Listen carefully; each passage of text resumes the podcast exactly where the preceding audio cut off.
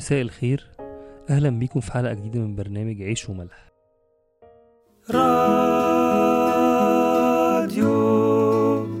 الملاحة.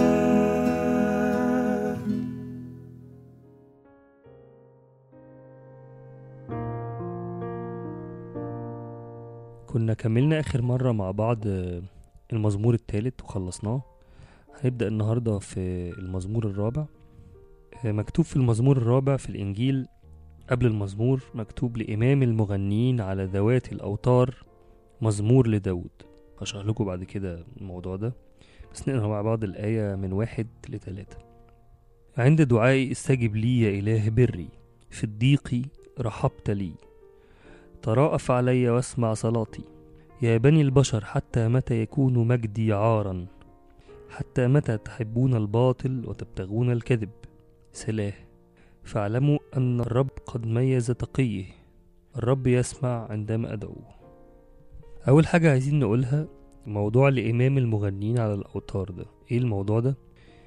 آه بيقول يعني المفسرين إمام المغنيين ده كان ال... كان في زمان زي كورال كده أو خورس هو اللي بيسبح وهو اللي بيرنم دايما في المملكة يعني.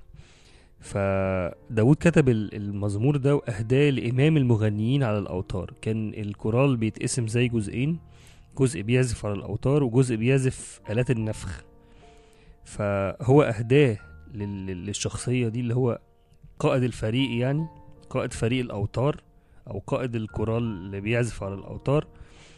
كنوع من أنواع إن هو بيقول له يا غنوا بقى المزمور ده يعني انشدوا بيه سبحوا بيه. أكنه حاجة يعني من كتر ما هي جميلة بيقول له يلا غنوا بيك وده بيبقى إهداء لكل الشعب مش بس للشخصية دي. ظروف المزمور الرابع هي تقريبا مشابهة جدا أو نفس ظروف المزمور الثالث وقت ما إبشالوم ابن داود قرر إن هو يتمرد عليه وقوم الشعب عليه وداود حتى هرب من ابنه إبشالوم وكان ساعده في الموضوع ده واحد يمكن نسمع بيه أو بمشورته السيئة اسمه أخيتوفل أخيتوفل ده راجل يعني حاولوا كتير يعرفوا أصله وفصله. يعني في ناس بتقول إن هو يعتبر جد بتشبع اللي هي داود زنى معاها أو اتجوزها. لكن معروف إن آه، أخيتوفل ده أشار على إبشالوم أو يعني سخنه على داود بحيث إن هو يقوم الشعب عليه بشكل ما يتمردوا عليه بحيث إن هما إن إبشالوم هو اللي يبقى الملك. وفعلا نجحوا في وقت من الأوقات نجحوا في الأول لكن بعد كده في واحد تاني اسمه حشاي ده كان راجل كويس. ده يعني زي عدل الموضوع فنفس الظروف إن داود هربان عليه ثورة عليه تمرد الشعب زي مش طايقه أو قافش عليه. وده كله طبعا يعني في بعض المفسرين زي ما أنا قلت اللي فاتت بتقول إن ده كانت زي توابع لخطية داود يعني. فالآية واحد بتقول عند دعائي استجب لي يا إله بري في الضيق رحبت لي. بيقول لما بدعوك يا رب أنت بتستجيب لي ودايما كنت معايا. بيفكروا بالأعمال اللي عملها ربنا ليه كتير جدا. برضو المزمور اللي فات كان فيه نفس ال- النغمة دي إن داود بإيمان قوي جدا وبعلاقة حلوة قوي مع ربنا بيفكروا بال- بالحاجات اللي كان بيعملها له. زي ما بيقول له يعني بيصرخ بالإيمان بيشهد بإيمان إن يا رب أنت كل ما بدعوك بتستجيب لي. هنا كلمة إله بري هو بيقول لربنا يا رب أنت أنت هو سبب البر أنت إله بري. يعني لو أنا عندي بر لو أنا الناس شايفاني كويس أو في أي حاجة كويسة فيا فده بسببك أنت. فداود هنا بيرجع المجد لربنا بي بيشهد لربنا إن هو سبب كل شيء كويس فيه وفي كل إنسان. فدي الكلمة دي بتدل على إن داود كان اتضع جامد قوي وخضع بشكل جامد قوي قدام ربنا وأنكر ذاته وأنكر بر ذاته بعد ما كان ملك كبير وعظيم ودلوقتي هربان.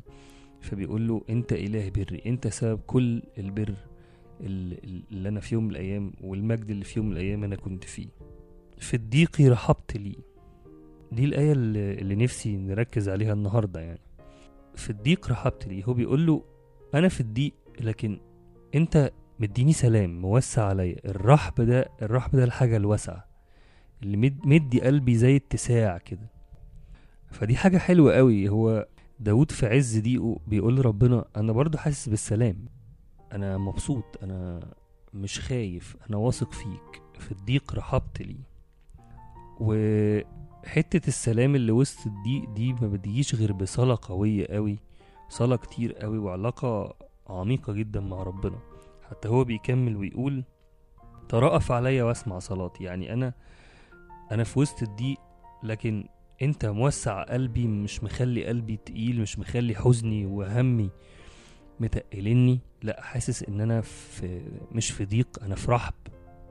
ولكن أنا مكمل صلاة معاك. فتراءف عليا يا رب. خلصني من اللي أنا فيه. أنا مكمل صلاة. أنا لسه شغال يعني مواصل وهفضل معاك لغاية لما الضيق ده يروح.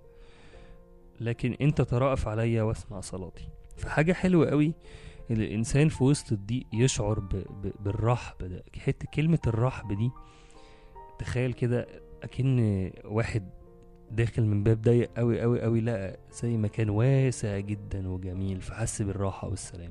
فهو ده اللي داود بيقوله في الضيق رحبت لي